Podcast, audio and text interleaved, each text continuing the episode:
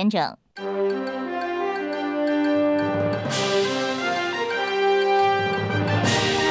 中国广播公司。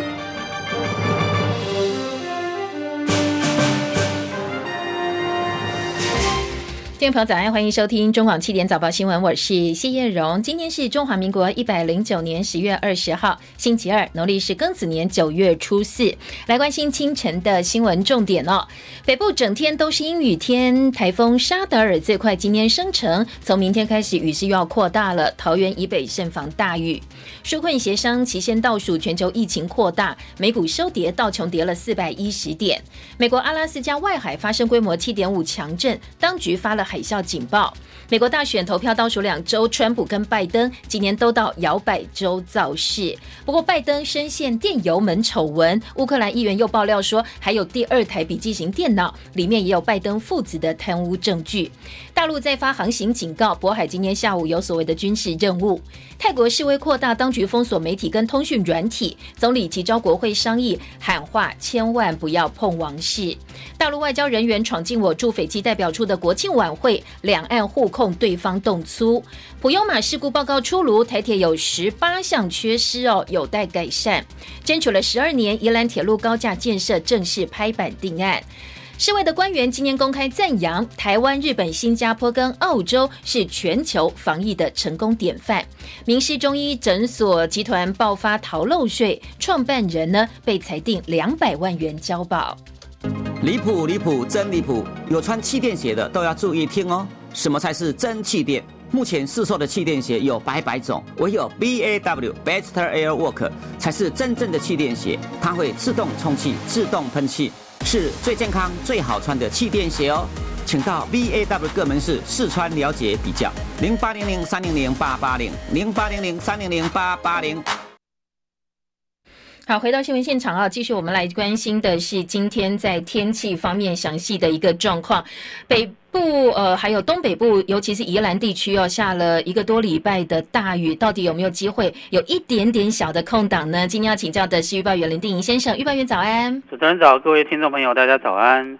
呃，目前虽然在北部、东北部还是有下雨，但是雨势已经趋缓一些。不过今天下半天开始哦，就是。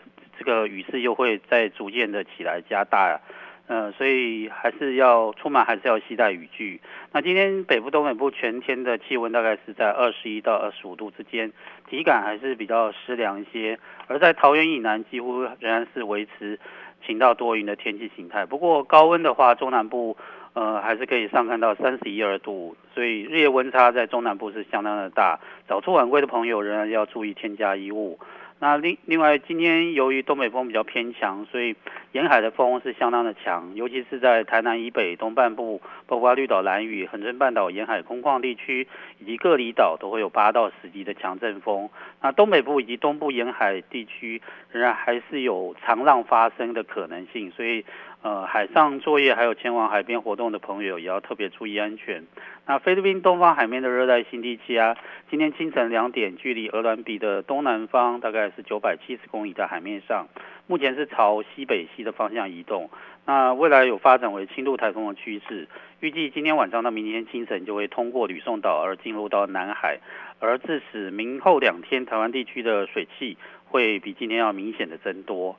以上气象资料是由中央气象局提供。好，请假期预报也好，这一波水汽的影响范围以及呢，在温度方面是不是也会连带稍微下降呢？呃，这一波水汽就是明天以及后天呢，呃，是最多的，尤其是在北部、东北部，包括基隆北海岸，还有双北的山区以及宜兰地区，可能会有局部大雨发生几率。那同时，整个北部还有东半部地区，呃，就是下雨的时间会比较长。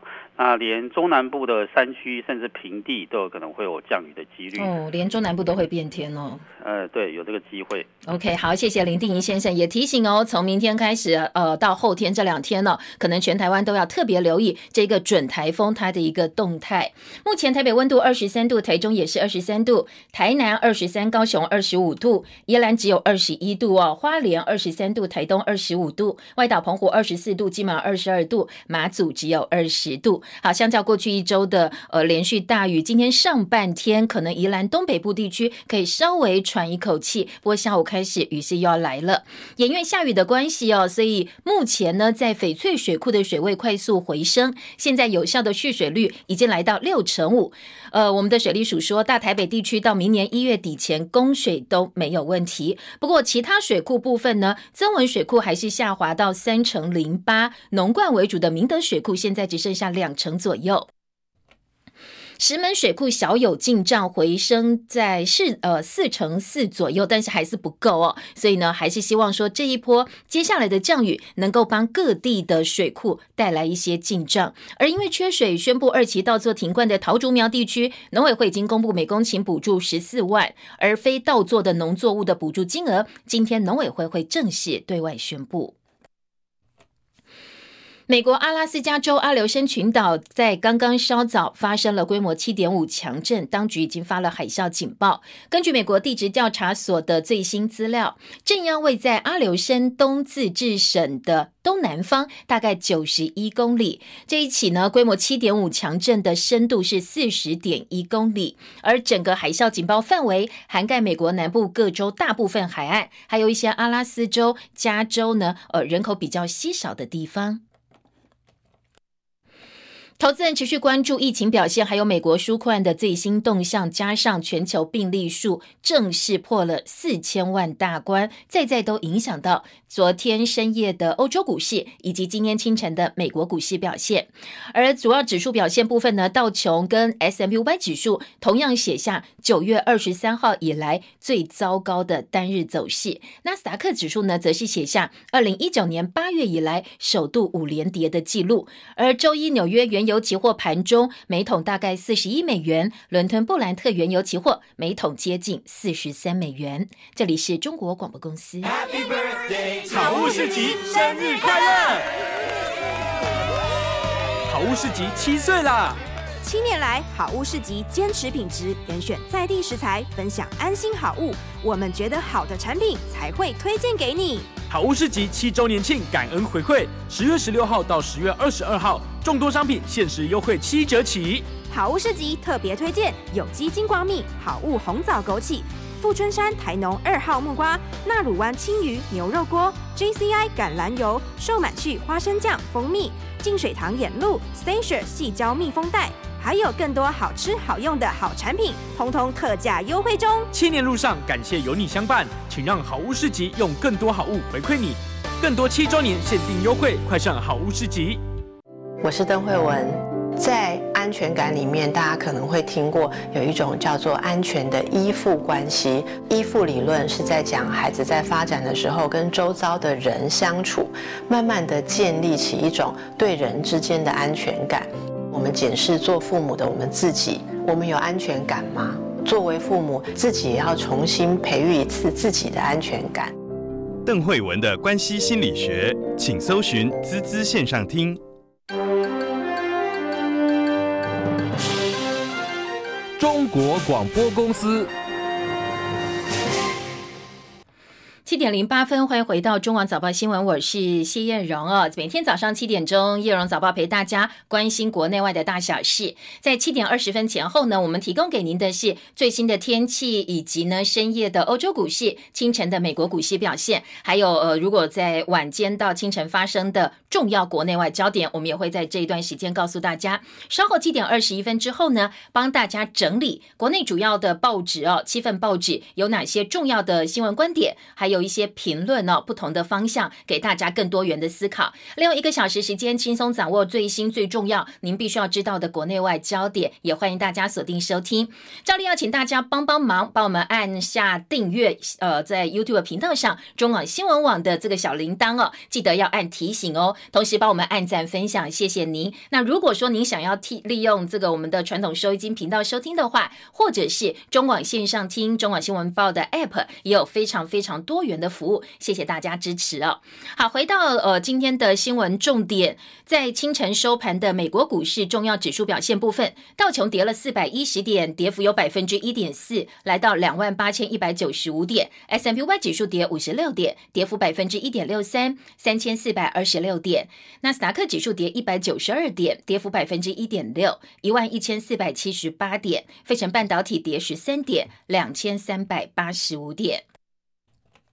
欧洲股市，法国 CAC 指数跌六点，来到四千九百二十九点；德国股市跌五十四点，一万两千八百五十四点；英国富时一百指数跌三十四点，五千八百八十四点。好，再来关心，距离美国总统大选剩下两周的时间，川普跟拜登将在星期四参加最后一次的总统候选人的电视辩论会。同时，两个人呢，今天继续在关键的摇摆州造势，特别是落后的川普，希望借由这两天的造势活动，能够把局面扳回来。杨博志的报道。距离美国总统大选投票日还有最后两周，在紧要关头的冲刺阶段，寻求连任的共和党候选人川普将展开三大摇摆州的抢票之旅，希望在亚利桑那州、宾夕法尼亚州和北卡罗来纳州把票数冲高。但川普前进摇摆州的速度似乎比拜登晚了一点点，因为拜登在台北时间十月十八号已经在北卡罗来纳州掀起一股热潮，而紧接着拜登又将在台北时间十月二十一号和民主党的重量级超级助选员。前美国总统奥巴马在宾州的费城合体造势，希望借由群众魅力一流的奥巴马帮助拜登拿下摇摆州宾州。不过，川普和拜登在摇摆州谁能胜出，关键还是要看两个人在田纳西州纳许维尔市即将展开的第三场，同时也是最后一场电视辩论会的表现，看谁比较好。而两人也会在辩论会前再度做病毒筛检。至于美国民众关心的新冠肺炎疫情纾困方案，今天将会是白宫与国会在总统大选前达成新版二点二兆美元纾困方案的最终期限。特约记者杨木之报道。而美国到大选呢，倒数大概剩下两周的时间了。波顿等多位美国前国安顾问今天表示，中国大陆未来仍然是美国相当重要的挑战之一。美国应该联合盟友，共同应对北京带来的多重威胁，包括军事、包括网络治安以及影响力作战等等。谷歌则是公布疑似跟大陆政府有关的骇客会借假的防毒软体来感染被害人的电脑，而且呢，呃，谷歌说这一群人疑似就是今年稍早攻击美国总统候选人拜登阵营，结果未遂的团体。骇客假冒知名的防毒软体试用版，如果你不小心哦看到试用版不用钱就安装的话，可能就会被装入恶意程式。叶博弈的报道，在 Google 新发表的这篇布洛格文章当中指出，疑似与中国大陆有关的。骇客以知名防毒软体试用版为名，试图在目标电脑当中植入恶意软体。Google 更指出，这些团体曾经在今年稍早试图要攻击拜登与川普两阵营的竞选网站，不过没有成功。Actually, a GP31, which is group linked to China, meaning that Chinese hackers were behind of these hackers. 除了这些与中国大陆有关的骇客之外，一群类似的伊朗骇客也曾经试图攻击川普的竞选网站，也没有成功。不过不过由此可见，确实有许多国家的骇客试图想骇入美国总统大选候选阵营的电脑中。Google 把这个大陆的骇客组织叫做 APT 三十一，APT 就是所谓的高等级持续威胁 （Advanced Persistent Threat）。它是透过给用户发送电邮连接，诱使用户下载恶意软体，进而使骇客能够在目标电脑当中下载与上传文件，并且执行命令。而它的棘手之处在于，骇客的行为都是靠合法的服务来掩护，因此很难追踪到他们。Google 在文章当中并没有透露谁是最近的受害者。不过，随着美国总统大选越来越接近，APT 威胁也越来越受到重视。中广记者叶博弈在台北报道。驻斐济中国大使馆跟台湾代表处互相指控对方人员在这个月八号台湾代表处举办国庆晚会期间动粗，导致陆方跟台方各有一名外交人员受伤。不过斐济警方说，他们只接到陆方的投诉，而斐济警方获报之后来到现场，但是呢，大陆官员主张他们享有外交豁免权，所以警方没有进一步动作。据说此事已经被压下来了，不过台湾方面已经向斐济外交部提出了正式抗议。我们试着来。还原一下当时的状况哦。曾经担任斐济政府新闻顾问戴维斯的布洛格，他披露了一些内容，还有一些斐济台商也转述现场的状况。事发当时，主要是两个中国大陆使馆人员想要进入会场，不过台湾的驻外人员、农技团员发现之后立刻制止，呃，所以对方是不得其门而入。接着呢，就跟我们代表处人员发生了推挤冲突，其中我方有一位人员送医治疗。昨天在国内立法院以及朝野各政党同声谴责陆方。李仁月的报道：我驻斐济代表处举办国庆酒会，遭到中国大陆大使馆人员闹场，爆发冲突。有当地台商的家属表示，往年举办国庆酒会，陆方都会派人盯场拍照，今年代表处特别安排了需要经过贵宾室才能够抵达的隐秘会场，而状况就发生在陆方人。人员想要进到会场，被我方农技团人员发现而爆发推挤。往年每一次我们有重大庆典的时候啊，中共使馆都会派人员来照相取证。要进入贵宾室的时候啊，就被我们的呃农技团就我们就发现了，发现当然就是不会让他们进入嘛。这起事件成为立法院外交委员会的焦点。朝野立委之一事发至今，外交部闷不吭声。国内还是因为外媒报道才知道此事。外交部次长曾厚仁说，外交部还在和当地警方以及外交部厘清细节中，演绎最佳的表达方式，以免伤害和斐济的关系。曾厚仁面对立委追问的时候表示，斐济方面认为此事敏感，中间一直有来回交涉。立委蔡世英强调，国际社会都在看台湾的反应，否则还会在其他国家发生类似的事件。曾厚仁表示，外交部会有公开的声明。中广记者李仁月在台北报道。好，到目前为止，双方还是各说各话哦。我们外交部强调，中华民国台湾是主权独立国家，驻外各管处都在双十国庆期间举办国庆酒会，这是多年来的惯例，跟其他国家的做法没有不一样。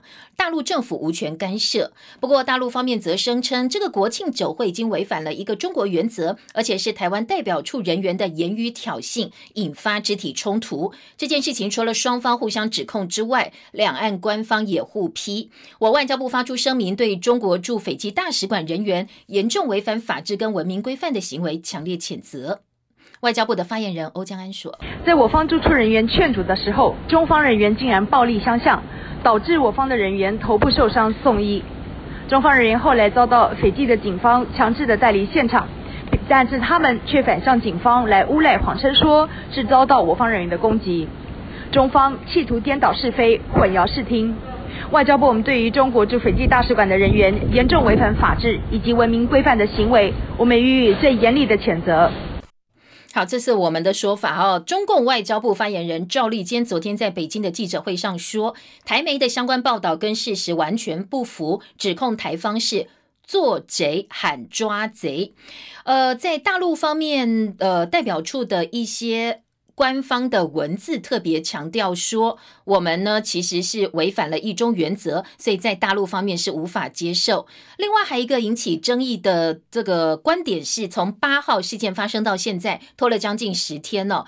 借由外国媒体的披露，这件事情才曝光。我外交部现在都还在眼里，要不要提出告诉？所以外界质疑说，如果是受害者，为什么要拖这么多天呢？而当天晚宴结束之后，驻斐济代表处有在官网刊出了中华民国台湾驻斐济代表处举办庆祝中华民国一百零九年国庆酒会的一个新闻稿，但是将近一千字的稿子当中，只字未提这件事情。只是在事发之后，驻斐济代表处有回报本部，而且向斐济外交部表。表达不满。不过呢，外交部说，因为我们外交部在斐济情商之下，最后选择低调处理，并没有对外披露这件事情。而且外交部特别强调，中国大陆强力施压斐济，外交部内部现在正在讨论，怎么样透过不同的方式表达，才不会影响到台湾跟斐济之间的关系。而国内朝野政党不分蓝绿哦，昨天都是同声谴责的。前国民党党主席、前总统马英九说：“打人就是不对。”这是个非常令人震。惊的暴力事件啊，不管怎么说啊，在一个外交的场合使用暴力啊，就是不应该的，我们要予以谴责。不管他用什么名义啊，在一个应该用和平、呃优雅的方式推动工作的，居然打人啊，对，无法想象的事情。我们也希望斐济当局能够调查清楚啊。就正常情况来讲的话，我们先动手的可能性似乎不大，因为我们自己办国庆嘛。当家不会闹事的。台北市长柯文哲，他也是台湾民众党党主席哦。他说，如果是他负责办活动，只有两个人来闹场，小混混嘛哦，拖出去处理一下就好。如果是我负责的，我们我们一大堆人在办活动，只有两个人来，我一定把他拖进去，这就处理一下。处理处理谁吗？不是啊，我跟你讲哦，涉及国家颜面的，你知道哦，该怎么处理就怎么处理。我我如果我们在办庙会办活动，那两个小混混来应该怎么处理？就把他拖进来啊！是啊，这种事情哪里需要再报到报到报到部里面来，自己在地方就把它处理掉了。好，预料今天白天这件事情还会有一些后续的发展哦。锁定我们中广新闻网频道。大陆频频进行军事活动，根据大陆海事局的官网最新报道，辽宁葫芦岛海事局正式公布，在渤海今天下午有所谓的军事任务，所有的船只不能够进入相关的海域。国际疫情焦点，美加边境禁令再延长到十一月二十一号。双方政府现在正在沟通，希望能够放宽边境限制，想要找到一些可行的方案。不过，加国总理杜鲁多说，直到美国疫情舒缓之前，这些禁令不会放宽，还提醒加国人民哦。避免搭飞机到美国去，而英国的威尔斯地区则宣布，从二十三号开始全面实施封锁令，民众必须要待在家里，酒吧或者是餐厅这些非必要商店全部暂停营业。法国第一夫人碧姬马克宏因为接触过有阳性反应的患者，所以她现在自主在家隔离七天。她本人是没有症状的。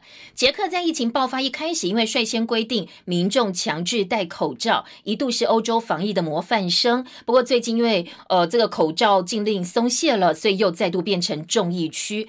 专家批评他们的总理因为民粹政治考量解除了口罩禁令，现在让国家遭遇病毒肆虐。所以昨天我们的疾病。呃，这个防疫中心哦，也特别提醒国人，在一些公开场合、公共场所，记得还是要把口罩戴起来。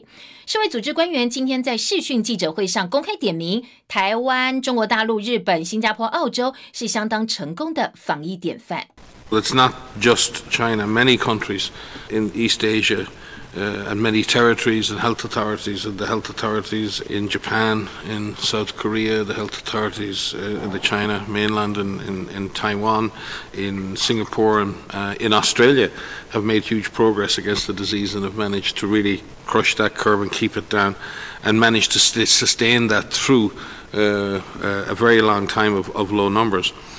好，这次有媒体问说，最近欧洲感染疫情、感染病毒的人数大为增加，相较之下哦，亚洲国家例如中国大陆并未如此。到底欧洲的防疫措施出了哪些问题呢？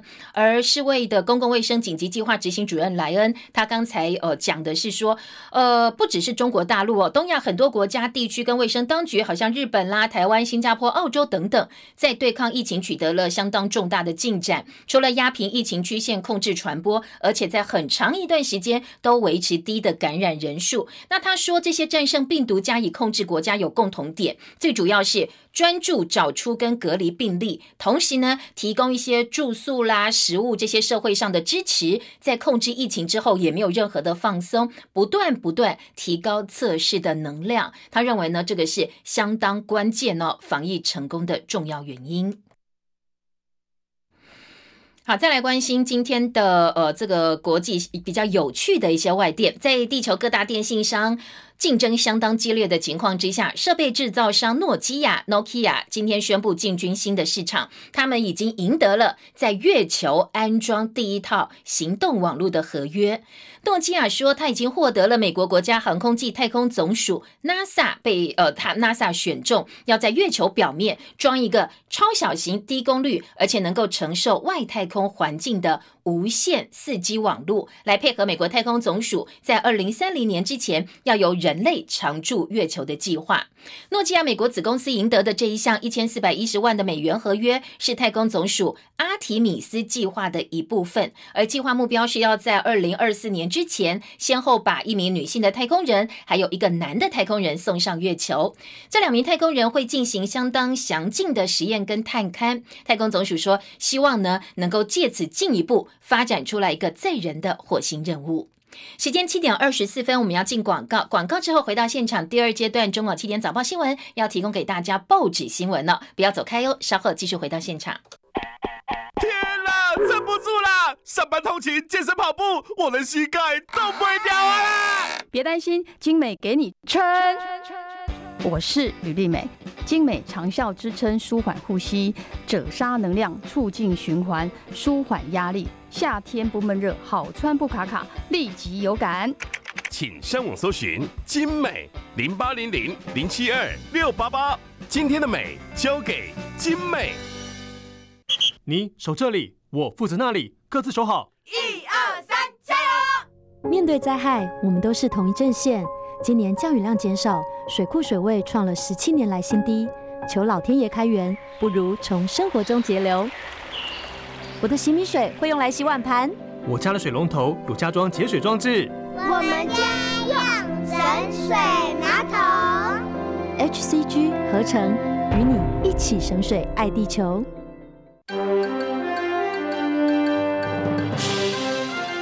中国广播公司。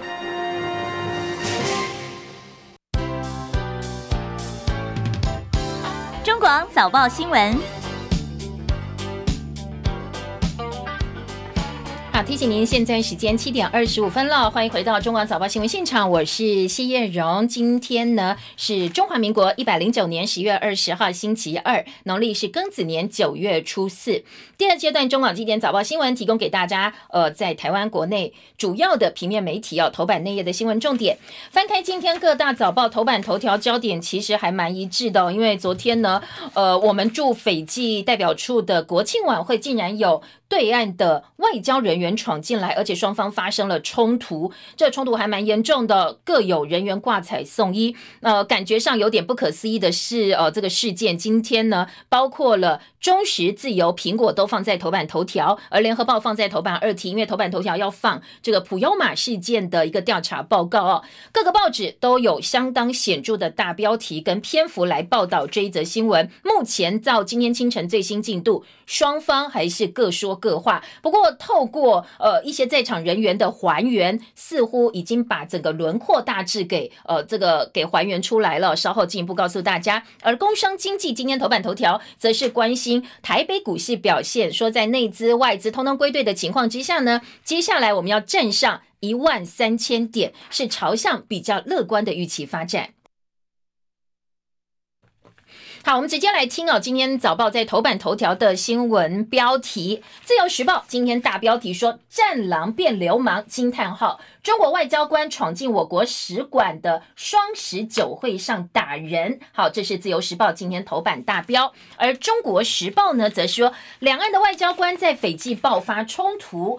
我们驻斐济代表处办国庆晚会，大陆的这个外交人员试图闯进，而且还殴打我们的使馆人员。好，这个是打伤了外馆人员哦。这是中国时报的报道，联合报则是说双方是互相动粗，互控对方动粗。台陆驻斐济外交官互控动粗，我国庆晚会被这个呃。被对方闯进来，但是呢，事发十多天才提出抗议，怒批大陆战狼外交，朝野则是同声谴责。好，这是今年各个报纸不同的一个标题。在内文部分呢，我们大致来还原一下哦，就是呢，呃，在当天我们驻外代表处。按照惯例办这个国庆晚会、国庆酒会。那呃，总整理了一下今天各个报纸内页的一个分析哦，说其实过去这个国庆酒会跟今年有什么不同呢？因为今年呢，呃，我们跟过去不一样，在饭店的会场多加了两道安全门，这是中时今天内页三版的说法。那在对方呢，呃，大陆使馆往年在类似场合也都会派员到现场拍照搜证，那搜证要。做什么？可能要写报告，可能呢，呃，他们想要看看有哪些人员参加。呃，稍早我们在网络上有看到一个说法，说，呃，是为了看看说，呃，是不是有情报人员，我方的情报人员的脸呢，要记录下来，又或者哪些台商参加以后，老公要对他们施以报复，不知道哦。反正呢，过去他们也是会到现场拍照。那今年因为有两道安全门的关系，那严加看管，所以他们进不去。那一进不去就生气了，就跟我们的人员发生了一些冲突。没。想到最后呢，对方先动手哦，动手之后，我们也呃，当然呃，我们也会还击嘛，所以双方都有人员挂彩。好，这是呃比较大的一个方向，我们的媒体还原出来的一个真相。那今天呃，在早报呢，除了事实的部分之外，《中国时报》说。外交部长吴钊燮昨天晚间发推文，强烈谴责大陆用不文明的战狼暴力，因为大陆说他们是战狼外交，开始对付我们的外交人员，表达严正抗议。这是不是代表未来陆方的普遍性做法都会这么做？有待观察。不过我们已经通函各个驻外管处，全面提防中方挑衅攻击的战狼外交。那其他国家透过外电也看到了，当然也会有一些呃这个相对应的作为。好，在今天的中时有评。报道，大陆外交部发言人赵立坚说。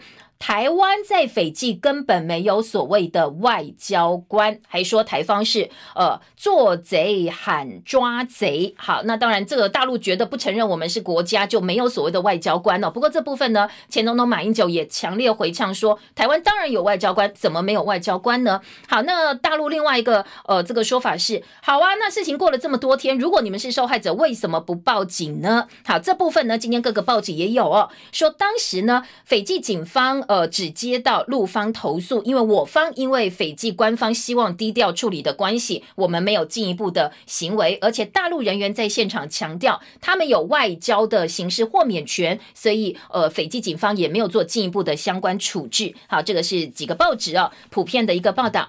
再来听到自由时报今天头版重点则是说，外媒报道警察到现场没有处理，质疑呢可能是被消音了，被呃这个施压，所以呢。才会有这样一个处置的做法。再来听到今天的《苹果日报》，《苹果日报》的这个头版呢，有这个。中华亚太精英交流协会秘书长王志胜的话，他说这件事情显示中国大陆外交系统因为最近种种的外交挫败，转而急于表功，在行为上越来越激进，借此展现自身流氓外交、强硬霸道的做法。而正大国关中心的老师严正生老师，他认为，因为台湾跟斐济没有邦交关系，我方除了抗议之外，你想要做什么也很难，毕竟有邦交关系的是中华人民共。和国，所以呢，我们在很多中国影响力不成比例高的小国家当中，你可以看得出来哦，台湾的外交相当困难，外交人员也很辛苦，我们真的很难使上力。好，这是苹果日报今年访问学者的看法。那内页呢，当然还有还原现场说，呃，苹果日报用法是中国嚣张，年年硬闯拍照。那在呃整个战狼外交部分，过去也恫吓捷克不能够访问台湾，逼迫加拿大停止援港。北京的战狼外交够狼玩故人怨，好，这个是呃，这个苹果日报。另外也说，国际之间对于这样的行为也是不以为然的，中方公然动粗，重要的国际媒体都有加以报道。那当然，中非有邦交，所以当然是享有外交豁免权的这部分呢，恐怕哦，我们想要主张什么样的权益，在实质上也会面临挑战。呃，《中国时报》今天的内页呢，则说，斐济要求淡化，外交部就把这个吞下来了，真的应该这样做吗？这样子确实引起了一些争议。案发当天，包括斐济前总理、前第一夫人，多位政党领袖、国会议员、政府官员上百人出席。台斐之间呢，长期是有友好关系，所以加上现在台海紧张哦，他们是正式的外交关系，我们是一些私下的友好关系。既然对方呃已经说。说了说啊，那希望这件事情哦，毕竟他们也很敏感，不要闹太大。那我们的外交人员在第一线，呃，进退两难，最后呢选择吞下去。朝野谴责暴力，蓝营则批外交部丧权入国，都被人家亲门踏户找上门来，而且还把你打了一顿。最后呢，你既然要吞下去，蓝营觉得这并不是一个。真正应该做的这个回应的一个方式。华邮的报道则说，大陆外交官越来越强硬，加大对其他国家的施压，目的就是要孤立台湾。好，这个是今天在中国时报内页的一个报道。自由时报今天在三版直接骂老共了，说中国尺度无下限，打人的喊救人，闯我斐济双十会场，公然施暴。自由时报今天三版整个版面不同角度来骂，骂很凶，说欺凌台湾，中国恶行罄竹难书，流氓上门闹事，为什么这么多天没有声张？立委是群情激愤，叫政府必须要严肃处理。好，希望那个外交部说，我们希望用最和缓的方式。淡化，不要影响到双边的一些关系，不容暴力。中国国民党要求中方必须要道歉严惩。联合报今天整个二呃二版的版头呢，也是来骂外交部哦，说你不吭声，怎么可以这样呢？外交部次长则说，斐济希望淡化嘛。那立委说，难道你被打就算了吗？我们的外交人员被欺负，哎，怎么可以这样？那今年联合报二版呢，则是用呃这个绿营立委蔡世英的话说，更扯的是哦，我们的委员国会都不知道这件事情，是透过外媒报道才揭露。他要求外交部这件事情必须要发正式的声明，否则呢，在其他国家也会发生。那马英九说。当然，我们不知道事情真正的真相是什么，真相是什么？那现在希望斐济能够呃秉公把事情还原调查。不过这秉公好像我们不能太乐观期待哦，毕竟呢，呃，对方跟大陆是有外交关系的，加上大陆在外交上向来非常的强势。呃，马英九说，你用常理来判断，当家不闹事，我们在自己的国庆酒会上。为什么要去打人呢？然后把这件事情闹得一发不可收拾，从任何的常理来判断都是不合逻辑的。所以他觉得说，呃，如果说大陆的外交官你要用这么离谱、违反文明跟法治的行为来做外交的话，只会让台湾人民更加反感，两岸关系渐行渐远，应该是越行越远了，已经不是渐行渐远。所以这件事情呢，不管是呃在台湾蓝绿白哦，大家都是同声谴责的。好，那今天联合报的还原现场差不多，说有两道防护门，老公人员被挡在贵宾室，不得其门而入，所以引发了后续的一些推挤行为。好，美国的施压当然不会因此就喊停喽，不会因此喊卡哦。今天在呃内页联合报的。两岸新闻版、中国时报三版版头都是美国施压。现在范蒂冈呢，跟美国之间会不会有正式的外交关系？跟台湾的外交关系会不会受到影响？也引起了关注。今天在呃中国时报说，意大利媒体爆料，中范续签主教任命协议，外传二十二号会共同对外宣布，但是这部分呢，教廷还没有做正式的回应。虽然美国国务卿庞佩奥曾经警告天主教教廷梵蒂冈，如果继续跟大陆签所谓的泛中主教任命临时性协议，就会违想到自己的道德权威。不过，意大利的媒体说，他们已经呃瞧好了，二十二号会共同宣布这个协议。如果一切顺利的话，梵蒂冈跟中国大陆会在两年之内建交。换句话说，我们这个邦交国又要丢掉了。但是呢，这个报道当然在最后一刻之前，应该不会有正面的一个证实。中国时报今天三版把重点放在中梵续签所谓的梵蒂冈他们之间的一些主教协议，那后续大家就要来观察的是台湾跟梵蒂冈之间的外交关系。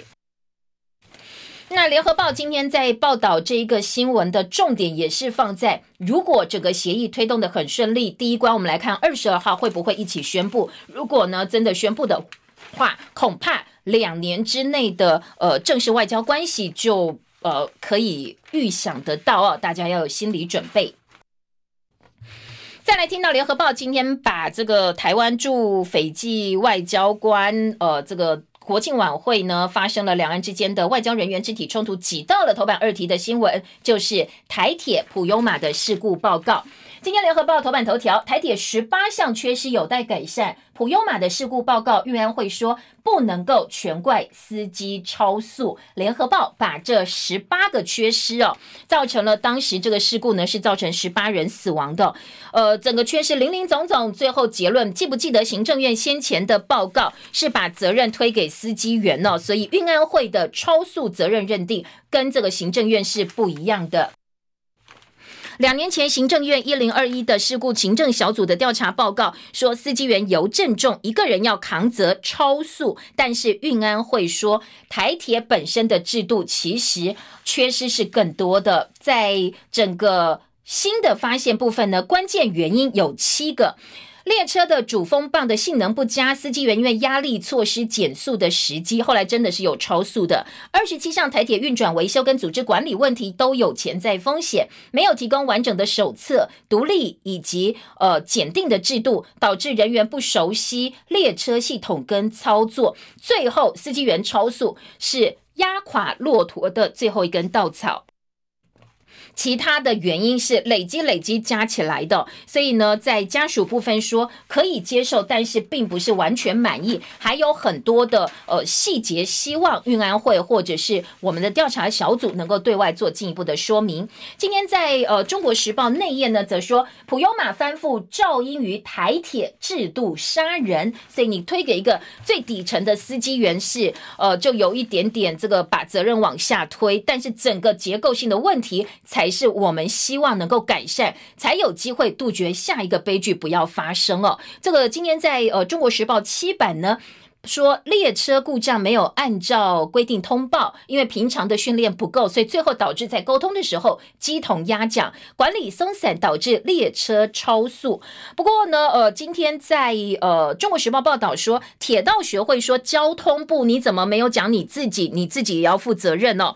台铁到底做了哪些的改变？这么多的事故当中，与其你去检讨台铁，倒不如你说你交通部有没有善尽协助监。监督台铁来帮忙他们变得更好，帮他们改变的一个责任。好，今天在呃《中国时报》的三版有相关的报道。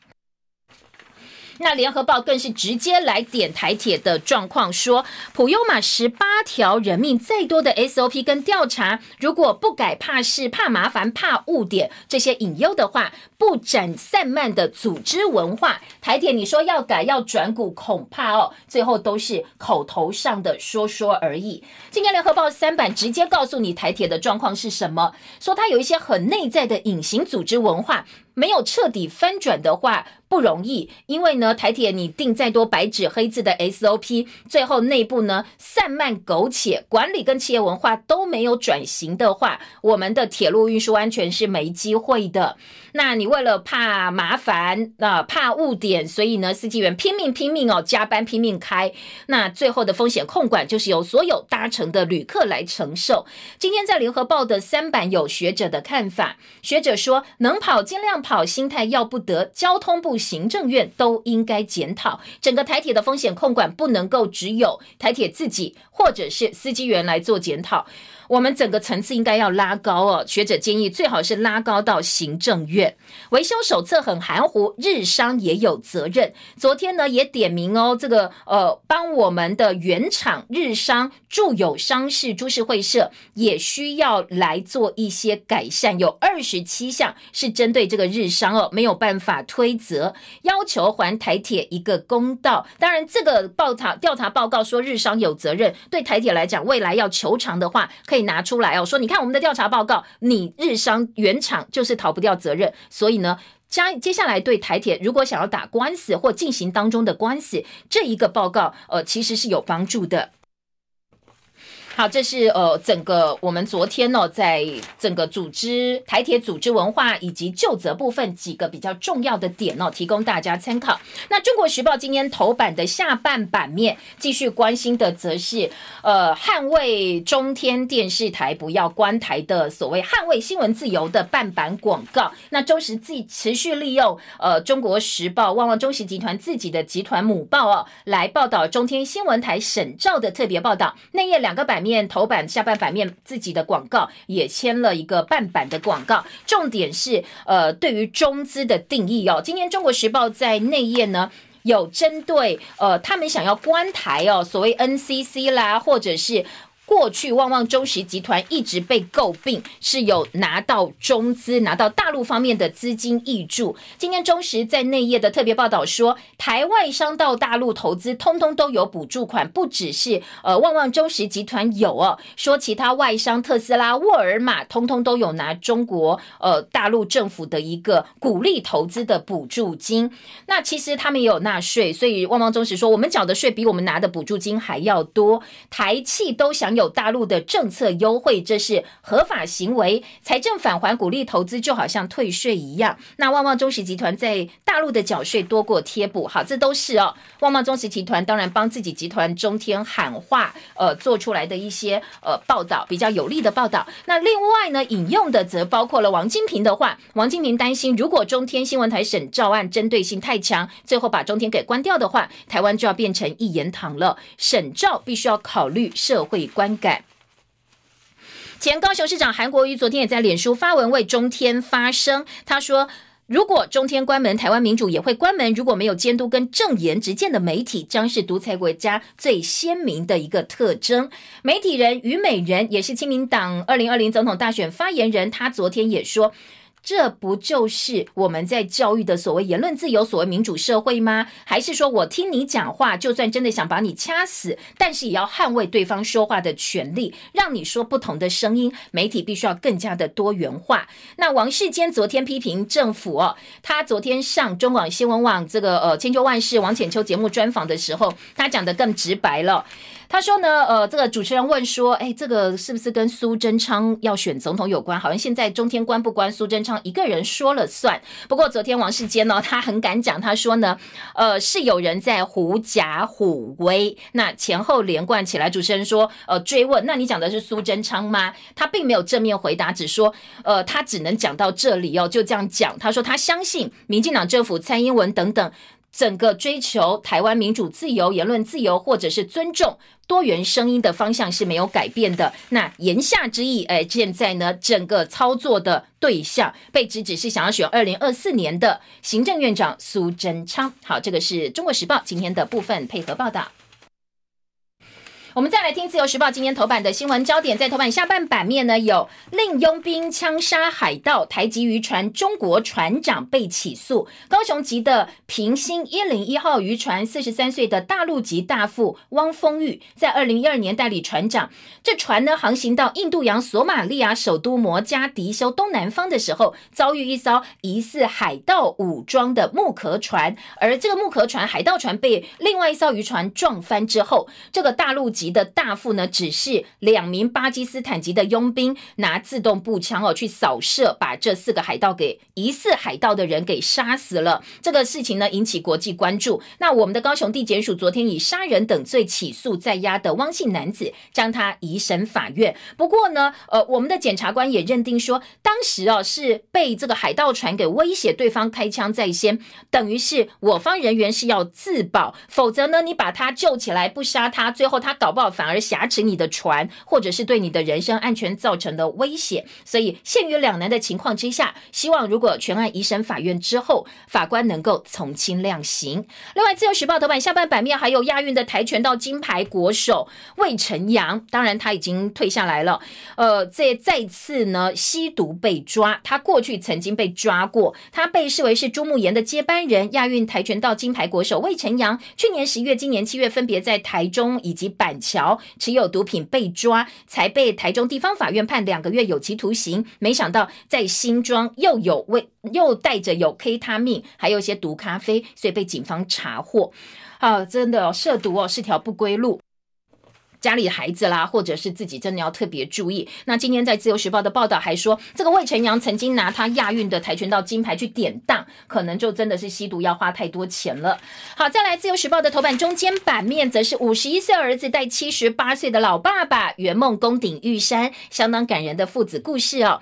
五十一岁儿子陪七十八岁老爸爸完成玉山攻顶的人生愿望，而且说下一次他们要登上的是奇来主峰。这对父子的故事，自由时。报在头版用照片的方式告诉大家，《工商时报》头版头条：外资内资归队，蓄势攻一万三千点，外资终止连三卖，认错回补一百二十七点五七亿元，跟内资的买盘是齐步的，推升台北股市收在一万两千九百。零八点，今天的《工商时报》放在头版头条来加以报道。今天工商说内外资都归队，但是《经济日报》则是外资已经终止了连三卖，昨天大买台股百亿元。当然，指数部分，呃，瓶盖三王领军上攻，短中长期五个均线通通站上一万两千点了。上市柜今年的获利可能会再写新高，而法人力挺红海，今天在《经济日报》头版中间版面说把整个红。家军给带起来了，整个呃这个相关的概念股，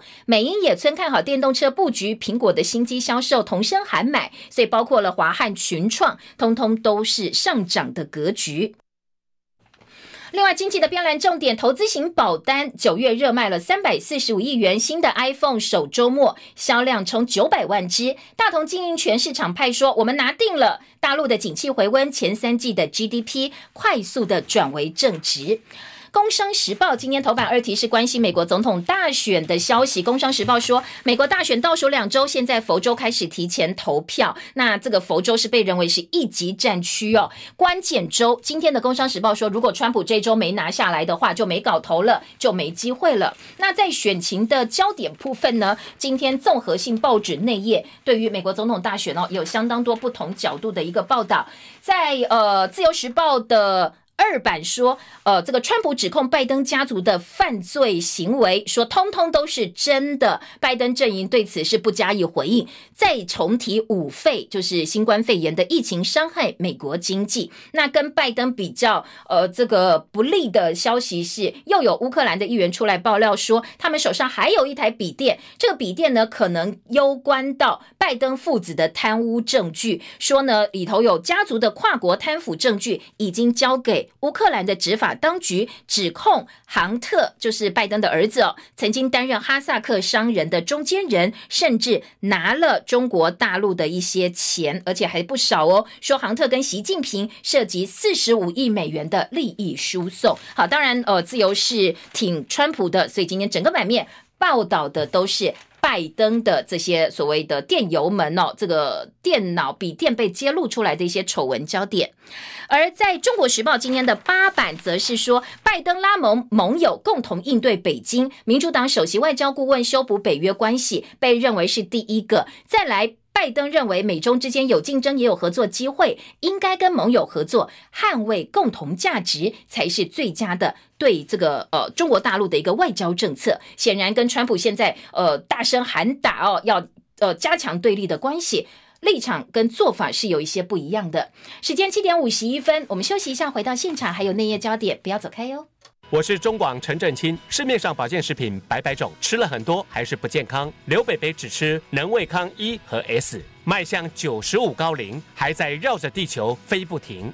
男女老幼，只要吃天然的美食，能胃康，吃享受，拉轻松，永葆年轻。我是刘贝贝的女儿刘美倩，我爸爸曾经重病住院六年，现在健康有活力，能胃康真的很神奇。健康有活力，就在台中向上路刘面包，能胃康能保卫你的健康。零八零零六六六六一六，彰化零四七五二一一三九。好 easy，好 fit，好袜首选 Easy Fit。我是夏云芬，台湾精选 Easy Fit 除臭袜，你买了吗？我是 Easy Fit 执行长张慧英，脚臭就穿 Easy Fit 除臭袜，通过 SGS TTI 检测，只要铜板价，花的最少，买到最好。运芬就怕你不知道，全省 Seven Eleven、家乐福、宝雅、爱买、小北百货贩售中，快上网搜寻 Easy Fit 德转棉业。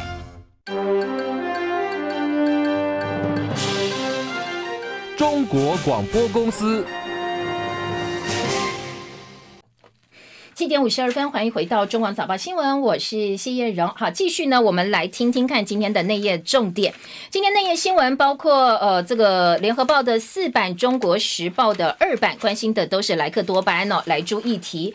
呃，今天中时说，王美花经济部长说，来猪吃一次没有问题。好，为什么会讲到吃一次哦？因为昨天在立法院呢，蓝营的立委说，好，那你应该要来吃这个呃来猪哦，而且呢，你要多吃几次，连吃一个月，天天开直播给大家看。不过呃，在今天的这个呃早报呢，就说呃王美花说，好啊，我可以吃哦，吃一次没有问题。呃，但是如果要天天吃的话，他觉得是没有必要的。那在今天的呃早报呢，内页新闻呢，还有包括了增列莱猪进口货号的这个焦点。今天在呃中国时报的说法是说，呃。在立法院，朝野立委要求对含有莱克多巴美猪新增单独货号列号，也就是我们的 CCC code，以便在进口的时候进行源头管理。大家看货号就知道它是不是来猪。不过呢，经济部一直在挡哦，他理由是说世贸组织呢，我们就会被挑战呐，好像特别针对这个东西有歧视哦，有不同的待遇。不过国贸局说，其实机改黄豆、非机改黄豆进口的时候就有不同货号，为什么来猪就不行？只要工协提出申请就可以。那当然说法不太一样。中国时报另外还有国民党要推来助公投，中选会说必须要办公听会。呃，那这个蓝营或在野党说，那你当初要进口的时候直接一声令下，为什么就不用办公听会啊？质疑我们的官方显然也是呃这个立场不够中立。那联合报今天的四版说，增加来猪的分裂。分类号列吗？财政部昨天松口，跨部会会议到底是不是录音录影？会议记录今天会出来。昨天各个跨部会各单位有开会，但是呢，官员都被下达封口令。那蓝英就质疑说。阻挡大家录音录影是为了要瞧一个统一口径，所以不让我们有公平的机会吗？对于今天即将要出来的会议记录，是抱持着一些呃怀疑的一个态度哦。好，这是联合报今天的报道。马英九唱以美猪反来猪，他说我们可以进口美猪，欢迎，但是不要有莱克多巴胺。那希望跟美方能够维持一定的一个关系。好，美国总统大选倒数，外交部说我们有多套剧本，没有押宝一个川普，并不是只有押宝一。个人而被指伸手 NCC 是想要选总统，要把中天给关掉，要把自己哦跟自己立场比较友好的这个绿营媒体进驻五十二频道。昨天苏贞昌说不养了，不用再喵了啦，不用再骚我了。说选总统这个议题呢，他现在先把行政院的院长这个工作做好。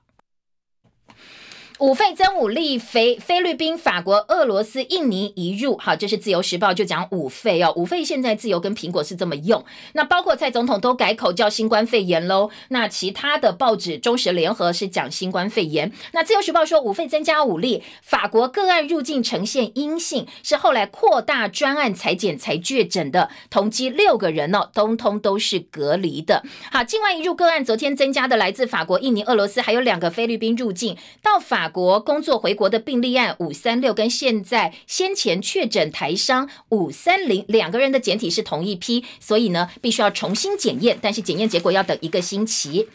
公费疫苗这个星期会再提供九十九点九万剂。苏奎昨天道歉，不过把陈时中拉下来了。他说呢，是因为卫福部长陈时中示范打疫苗，大家通通跑去打才会不要走呃这个爆桌台语哦，他用台语说爆桌。那接下来呢，希望分流之后暂停五十岁这个年龄层的施打，一切能够渐渐的回到轨道。那今天还有呃这个苹果日报说，为什么疫苗政策会法夹弯？是因为陈其迈打电话建议苏贞昌停打五十岁这个。年龄层，医院的疫苗又告缺，医护担心打不到，让民众先打。台大内部的医护人员现在只打了三分之一，而台北马街只剩下幼儿疫苗了。那小朋友如果不赶快打的话哦，昨天苏贞昌出来道歉的同时，他也说哦，我们的官方说，如果幼儿呢三岁以下施打率这么低，我们不排除把这些疫苗试出来哦，给别的人打。讲到疫苗，联合报今天话题版有上山打狂犬病的疫苗人比狗多，因为山区的防治观念很薄弱，狂犬病哦是百分之百致死率，所以我们有派很多的人力去帮这些狗打狂犬病的疫苗，但是呢，犬猫哦，但是呃雇主的配合度不够，所以有点伤脑筋。还有两百五十二亿元经费，宜兰铁路高架化九年完工，高铁延伸案，昨天苏奎说我赞成，乐观其成，苏奎力挺宜兰高铁，而新北环状柯文哲跟侯友谊这两天吵得很凶。昨天呢，柯文哲说新北环状不可能两家两家公司经营，难道你开到一半到台北就要换车厢吗？也不可能哦。好，再来，呃，我们时间到了七点五十七分，更多内容欢迎上中广主播谢叶荣的脸书粉丝团，明天见喽，拜拜。